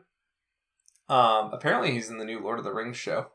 Um, but he's uh that's not my recommendation. Um, he is um you you would know him from like Westworld. You would know him from shit like Children of Men, Warhorse, and stuff. He's in he's in a Harry Potter movie. Um, but he, he's great in this movie called Tyrannosaur. Um, that's Oh yeah, uh, directed by Paddy Considine. Um, I've not seen it, but I was speaking of movies that got a lot of critical notices with trigger warnings. Yeah, yeah, it's a disturbing movie. Um, another disturbing movie that's really great and introduced me to Andrew Garfield that he's great in. If you're interested in Andrew Garfield, like uh, the role that kind of broke him, uh, Boy A. Um, Pe- um, Peter Mullan is amazing in Boy A. Um, and uh, Session Nine is the other big one that I can think of that Peter Mullan is is super super good.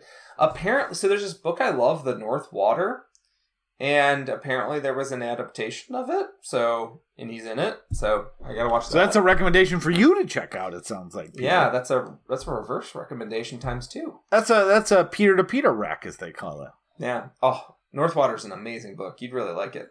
Uh, Um, yeah, Okay. Uh, um. Yeah. That's that's that's Mother Superior. Um. those are the gross scenes. Uh, they are still gross are scenes. gross. There's also an overdose scene at Mother Superior's later that has like Yeah, let's let's talk about that. So what's Yeah. funny about that scene, and again, so again, my I have no exposure to heroin. I did one time, the first time I did mushrooms, take way too many, and I was freaking out a little bit, and I was on a red carpet, and I remember very much wondering if I was losing my mind and thinking about uh, that scene in Trainspotting was like a was a very clear connection point. Like i had kind of like decided i wasn't getting up and i had a visual of myself sinking into the red carpet that it really was a red carpet. Like it just was uh, a connection my brain made and i was like oh my god I was in the headspace of like watching the world pass, you know. But if you've ever done too many mushrooms or any sort of hallucinogenic, you know that's a really bad headspace to to be in. And the direct connection to this scene in Trainspotting that I was having at that moment was like uh,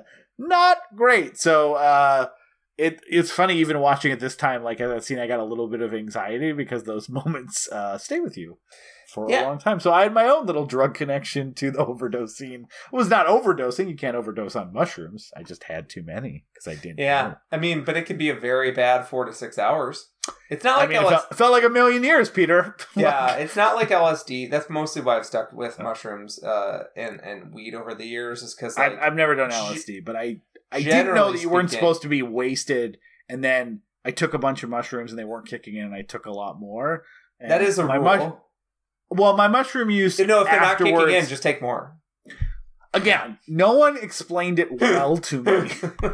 I did not get, you know, some of that those those just say no campaigns would have been helpful to say. And if you say yes, here's some good guidelines so you don't horribly fuck up your first time doing it and actually make huge mistakes. Because every time I had taken mushrooms after that, it's been a long time since I've taken mushrooms, it was like sober, the right amount. I had a really good time. Uh, but that first time, it's kind of amazing I ever tried it again because it was uh, it was a rough uh, 80 million years or whatever it felt like at the moment. Yeah, yeah. I uh mushroom and, and weed. The nice reminder about mushrooms and weed is yeah. that like um you can take a little bit, and if you undertake the dose, you still have a yeah. very nice evening. Yeah, you still have a a very nice time. Um, I wish that I remembered that lesson for me all the time, but yeah. Um, yeah, I, I, I it wasn't um this, but I do remember having a bad mushroom experience and specifically recalling Fear and Loathing in Las Vegas. Yeah. Swirling carpet patterns and all the lizard yeah. people, and all of a sudden everyone's face just looked not great. And I was like, Yeah. Oh. Yeah. That's why I should have taken only half of what I took. I mean, that is the you thing. Live no and you one... learn. So no one quite tells you that like the way people would describe it is that you occasionally see bright colors or something. It's like doing a little bit too much weed where oh the world's love. No one really lets you know like you're living in a cartoon wonderland for a while if you take too many. And uh you're yeah, your mind's just gonna be mush and hopefully you don't have any bad connections like I don't know, laying down to get your bearings on a red carpet and you've seen Trainspotting twenty times. Yeah. Yeah. Uh don't overdo it, kids. Um but okay. Or or or or learn how to do it responsibly, children. I just said don't overdo it. I mean, well, that's unrealistic. That's what I just said. Like, just say no doesn't work. Um. Okay. So, uh, the Mother Superior sequence. Yeah, it's it's the red carpet, and you see Renton, Renton sinking in. Very, uh, a very simple special effects shot that's still very evocative. Yeah. And then you and then the special effects shot is like, all right, we're gonna make this more impressive. It's a POV shot of Renton as he's basically being lowered into like a red carpeted grave. Um yeah. and just sinking and sinking and sinking, and then it becomes a POV shot of Mother Superior being like, I need to get Renton to a hospital, but also yeah. he I he can't nobody can come in this apartment. Yeah. EMTs are not allowed to come here. This so yeah, it takes him to the middle of the street, literally, and like just drags him down the stairs, plops him in the street. We wait for the ambulance. He's a, he's a good drug dealer from that capacity. This um, is not yeah, this is not um like Lou Reed's dealer and a bunch of those Lou Reed songs where he's like uh he's talking about like just uh oh your girlfriend overdosed, just throw her in the street. Somebody will think it's a hit and run.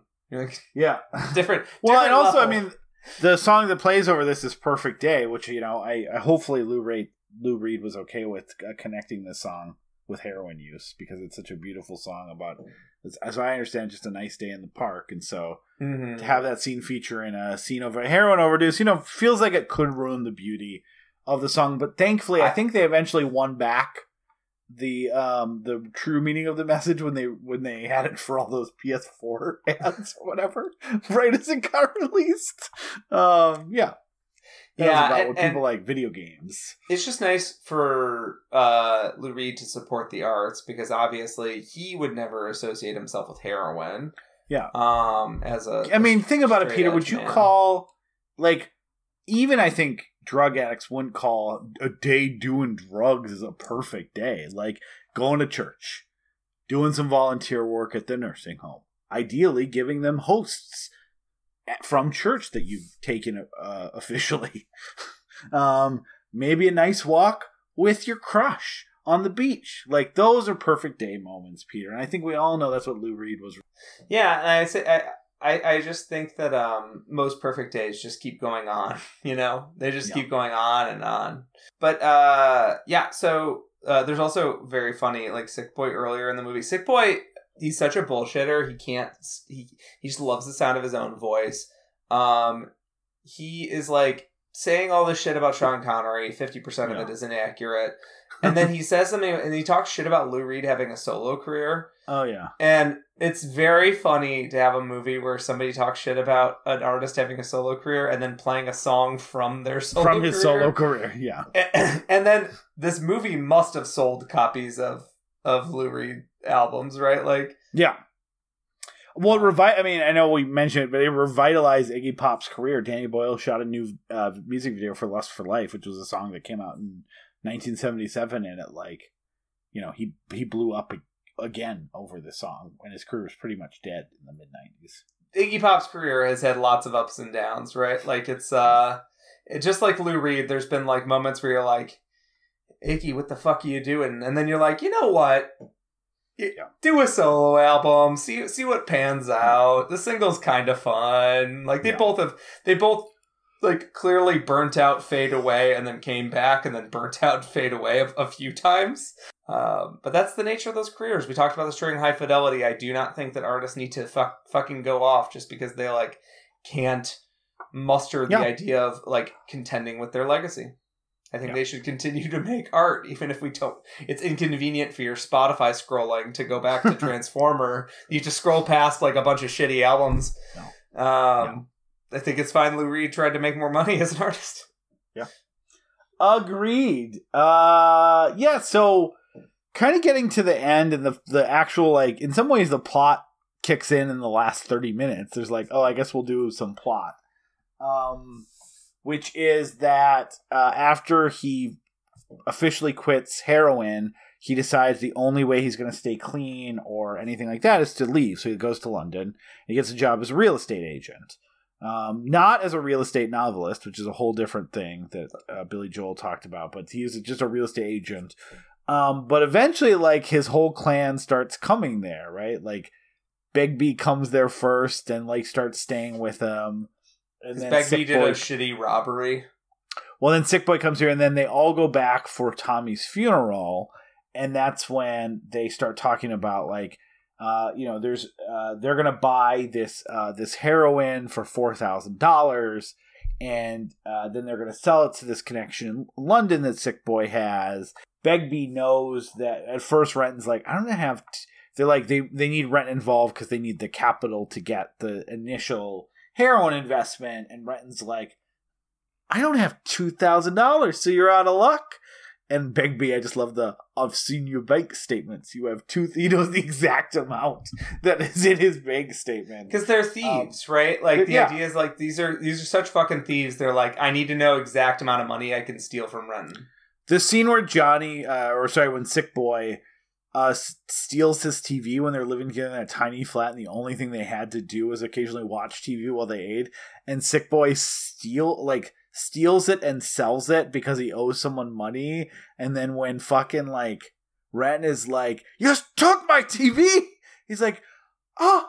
I gotta like he's like angry that Renton doesn't recognize that he got a great price for it and needed it and legitimately doesn't understand why uh, Renton would be mad about it. Like that scene, and there's a couple other scenes with sick boys, but that scene specifically is like you can see why Renton has a specific hatred of sick boy. Like Begbie's a lunatic; they know what they're getting with Begbie. Spud is an innocent who just like is you know can't figure out anything is just kind of a hanger on. Like the type of friend who would sell your TV and then be mad at you for not recognizing that he got a, a he needed to steal it and sell it because he needed the money more than you did, needed it. and and he got a great deal on it that he should be proud of. His overall like business acumen is like such a specific specific like childhood to adulthood friend or like sibling to adulthood like that is like gets under your skin. Yeah, yeah, it's it's very specific that like Sick Boy is not running out on this situation. Sick Boy is like we're friends. You don't understand why I would do this. Like Yeah.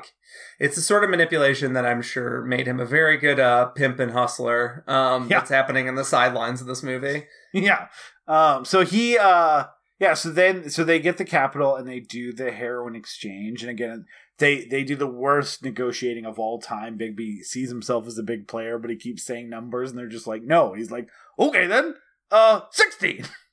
like, you know, he's it's it's so funny how like out of their element they are with any sort of real thing and the scene where they pull out the like they had way more money that they brought with them to this drug deal and they pull out a part of it to give to them.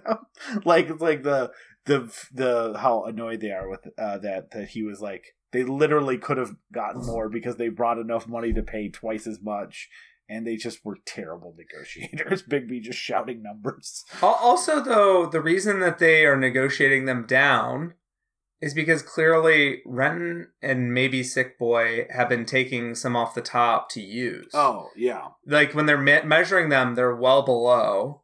Is it supposed to be? Well, 'cause he does it- he kil- does it in the kilos, train. right? Yeah, because he he does it to test it, and then mentions that he does it a few more times on the train. He's like, "This will actually be my last time doing heroin." At one point. Yeah. So it's like a ten. and he does it because he knows it'll annoy Begbie to keep taking it. All right. So 100 grams, one tenth of. I think he basically takes like a tenth of. Uh, he takes about basically 100 grams of it between the two Yeah. or three of them. Um, how many um grams in a heroin dose? How many grams in a heroin dose? Yeah. I think you just look on the side of the bottle, Peter. So yeah, they took they took a few doses. It sounds like from there.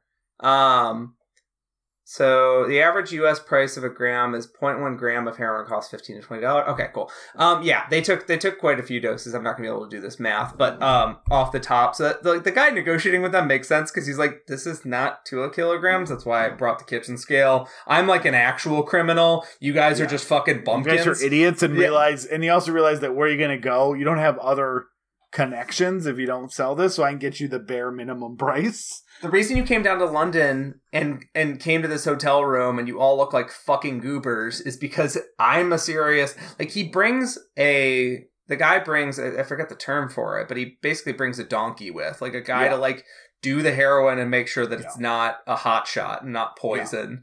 Um and then the guy's like, "Yeah, seems like it's heroin." And then he Um, yeah, so uh, they are celebrating.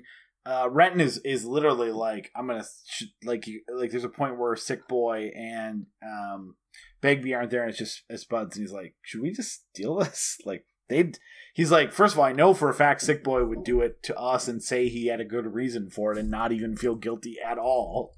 And Begbie's a lunatic. Who cares what he thinks?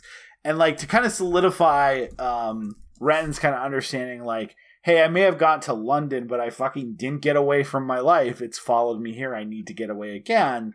Is that um, uh, Begbie starts a fight like with all of this money, with finally having a chance, starts like a major fight in this bar where he literally stabs people with glasses and cuts everyone and like it's know, it's so horrifying.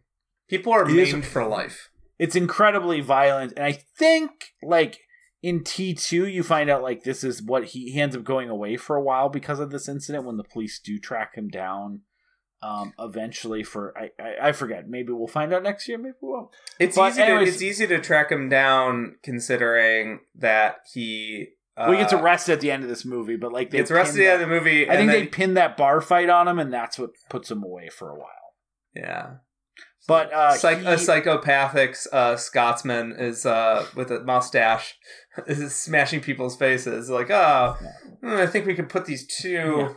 and and I'm literally like causing breaking everything in a hotel room. That's how I get arrested.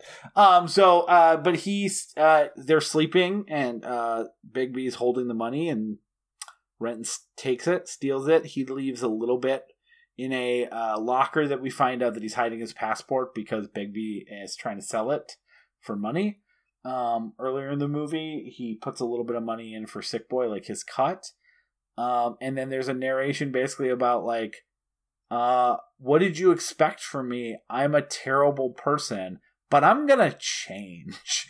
I'm gonna change, and I'm gonna take this money and I'm gonna go build a better life, which is also very like Alex at the end of Clockwork Orange, right? Like his ending narration of like, "Oh, I'm cured, all right. like, don't worry about me, my good." Uh, he doesn't say bros or blokes, but whatever. Uh, uh, My droogs? says. Yeah, my that's what it is.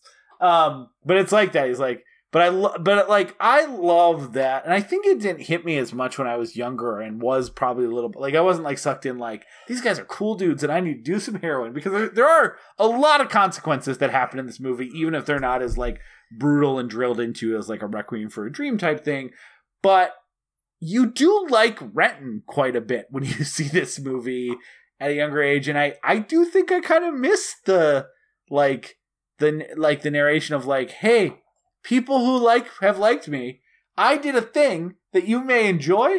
That was a bad thing to do to everyone. I am not a good person. But now I will be after the movie cuts to black. Now I will be a good person. Now that you but, can't objectively prove me wrong because there's no more movie, but I'm going to be a good movie next. And I, it is I a Clockwork like- Orange ending. He's he's Yeah. he has this this um he's running towards the camp. It's not the exact Kubrick shot because that would be lame. Danny Boyle comes up with something I think way more unnerving. Um, he's smiling and running towards the camera, and he's the camera's keeping sort of a distance as he's blowing the focus out until He, he does have the he does have the Malcolm McDowell like head turned down a little bit with huge smile on his face. huge Yeah. smile that's um that's being obscured by the blur into almost like a joker thing like it's it's very creepy Yeah. and then he's he's running through this speech about how oh i'm just gonna i'm gonna you know i'm gonna use this money i'm gonna go i'm just gonna go straight ahead in life and i'm gonna do everything I'm i'm, gonna get a supposed job. to do I am gonna. He does a reverse choose life where he's saying he starts he starts listing off all the things that he previously said. Why would they expect me to do this? And he starts listing off all those things as things he's gonna do. And I love that the movie itself, in like a metatextual way, seems to get impatient with him and doesn't believe him because the the he's still talking and the movie fades out to both the Trainspotting and then the credits start and it's almost like the movie's like okay we're moving on. Like you can keep finishing about how you're going to get a wife and a house and a job and everything, but like it, it it feels like the movie gives up on following him and keeps going while he's still talking, and I love that.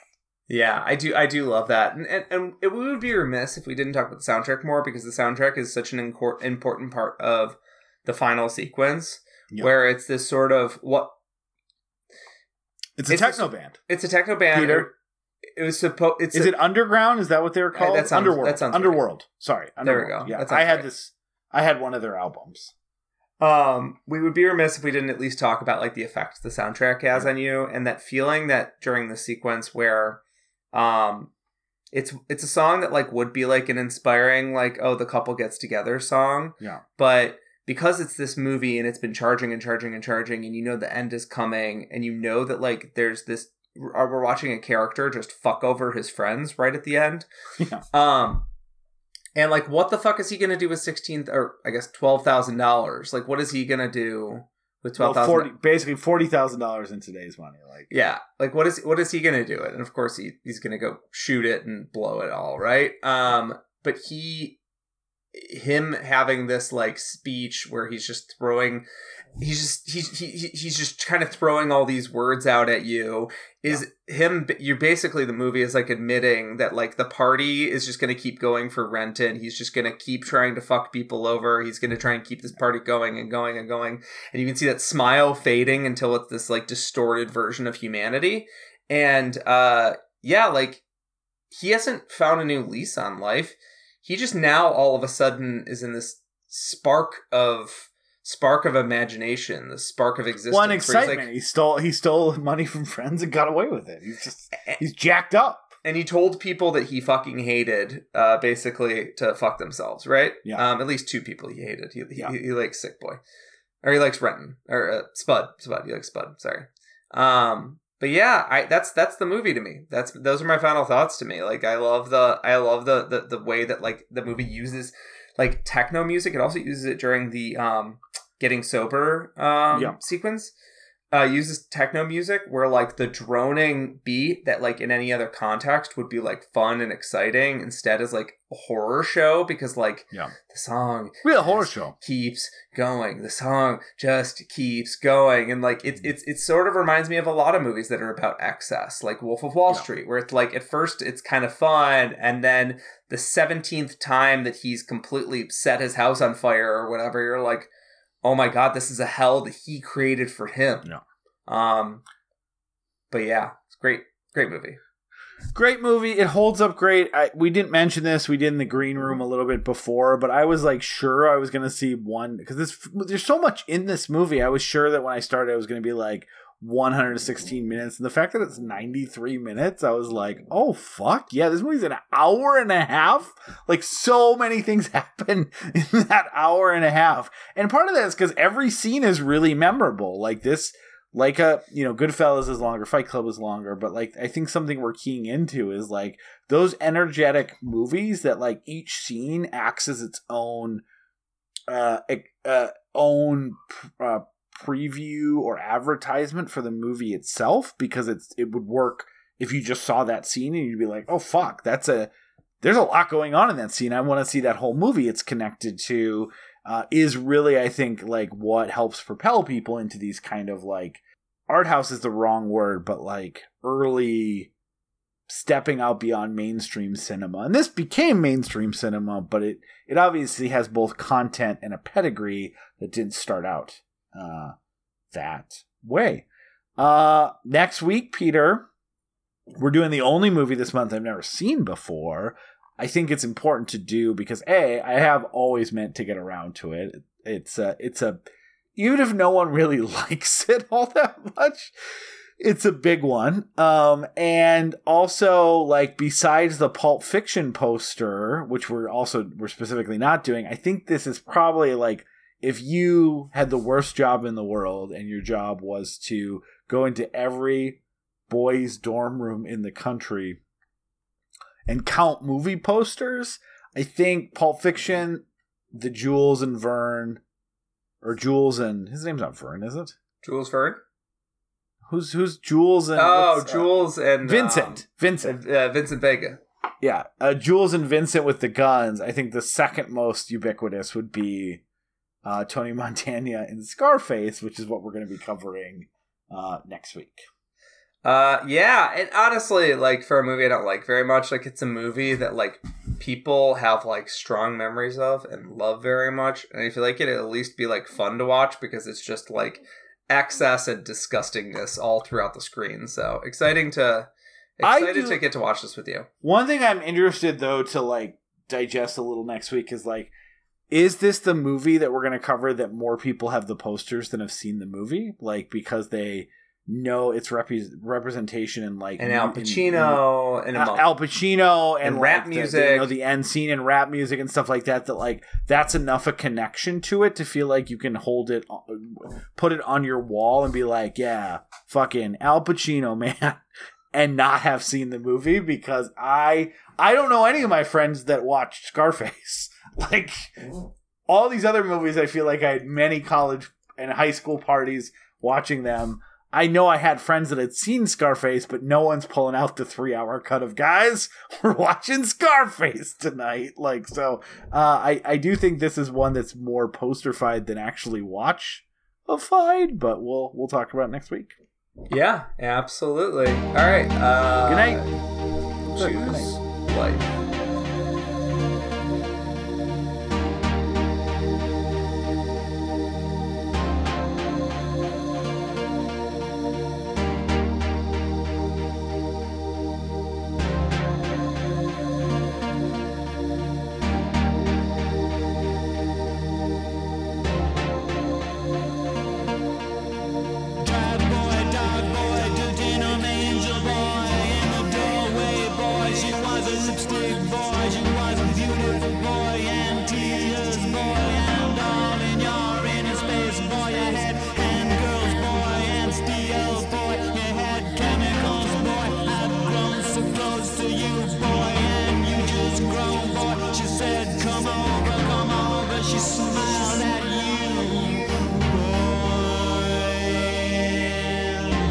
For listening to We Love to Watch.